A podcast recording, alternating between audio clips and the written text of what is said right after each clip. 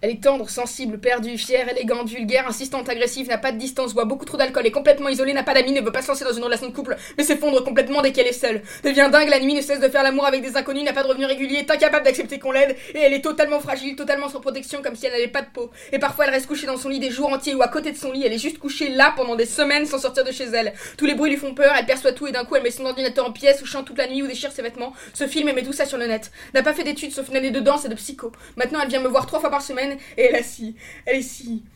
Tout est si extrême, trop d'intensité dans ce corps, comme s'il y avait tout le temps quelque chose qui voulait sortir de cette femme, comme si elle était en quelque sorte possédée, ou alors.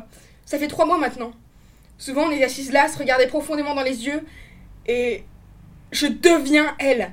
Je deviens ce qu'elle pense, je sens ce qu'elle sent, je fais ce qu'elle fait vraiment. Très progressivement. La semaine dernière, j'ai couché avec deux parfaits inconnus qui étaient dans le métro à côté de moi, deux jeunes gens plutôt 18 ou 19 ans dans une de ces toilettes publiques. Oh merde. Tout ça me perturbe un peu.